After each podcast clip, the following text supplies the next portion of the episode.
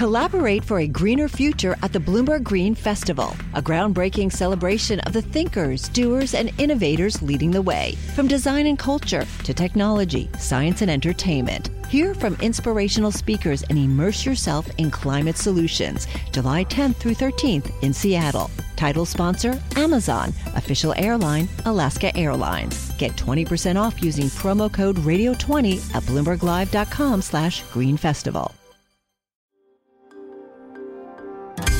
Le entregamos todo lo que necesita saber para comenzar el día. Esto es Bloomberg Daybreak para los que escuchan en América Latina y el resto del mundo.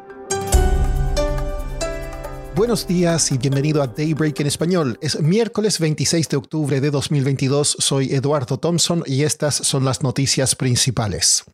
Los futuros en Wall Street están en terreno negativo esta mañana, arrastrados por acciones tecnológicas. Microsoft y Alphabet reportaron ayer resultados negativos y Spotify advirtió sobre márgenes más bajos. Todo esto es un mal augurio para Meta y Twitter que reportarán más tarde hoy. Las acciones en Europa, en tanto, caen levemente a la espera de otro aumento de tasas del BCE mañana. Asia cerró al alza, pero se dio avances más temprano tras el descubrimiento de nuevos casos de COVID en Wuhan. El crudo sube y el dólar se debilita. En el Reino Unido, el primer ministro Rishi Sunak retrasó al 17 de noviembre su discurso sobre temas fiscales que daría la próxima semana para así tener más tiempo y tomar las decisiones correctas. Sunak también confirmó ayer su nuevo gabinete y mantuvo a Jeremy Hunt como ministro de Hacienda. Siguiendo con resultados corporativos, algunos bancos sorprenden. Deutsche Bank obtuvo su mayor EBITDA desde 2006 y mejoró su perspectiva de ingresos. Barclays informó operaciones de trading que superaron las estimaciones y que compensaron caídas en sus ingresos por banca de inversión. Las acciones de Twitter subieron tras un reporte de que Elon Musk habría dicho en una conferencia telefónica con banqueros que planea concretar el acuerdo de compra de la plataforma el viernes. Foxconn, la empresa proveedora de Apple, dijo haber descubierto un pequeño número de casos de COVID en su planta principal en China. La Unión Europea presentará hoy sus planes para reducir drásticamente los niveles de contaminación. La meta es potencialmente evitar más del 70% de las 300.000 muertes prematuras anuales durante la próxima década. Pasando a América Latina, el Banco Central de Brasil anunciará hoy su decisión de tasas de interés. El consenso es que la entidad mantendrá la tasa, conocida como CELIC, en 13,75%. Venezolanos expulsados de Estados Unidos o rechazados en su frontera sur comenzaron a volar desde la Ciudad de México a Caracas.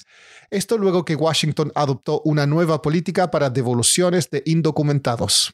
En Chile, el gobierno presentó modificaciones a su proyecto de regalías mineras propone un impuesto fijo del 1% sobre la extracción de cobre que exceda las 50.000 toneladas, excepto si el margen operativo es negativo.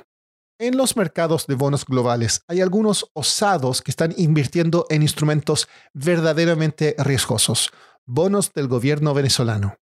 María Elena Vizcaíno, periodista de Bloomberg News en Nueva York, escribió un artículo sobre esto esta semana y nos cuenta más. Los bonos de Venezuela han llegado a tradear por dos centavos por dólar y es un precio súper barato. Entonces estamos encontrando inversionistas que pueden comprar los bonos y lo ven casi como una apuesta a comprar un boleto de lotería. Si hay una reestructuración eventualmente, pues van a ser mucho dinero. Y pues si no, no, no hay tanto, tanto que perder, ¿no? Porque estás comprando el bono con 98% del descuento de su valor en par. Eh, María Elena, ¿dónde están físicamente esos inversionistas? Tengo entendido que no en Wall Street.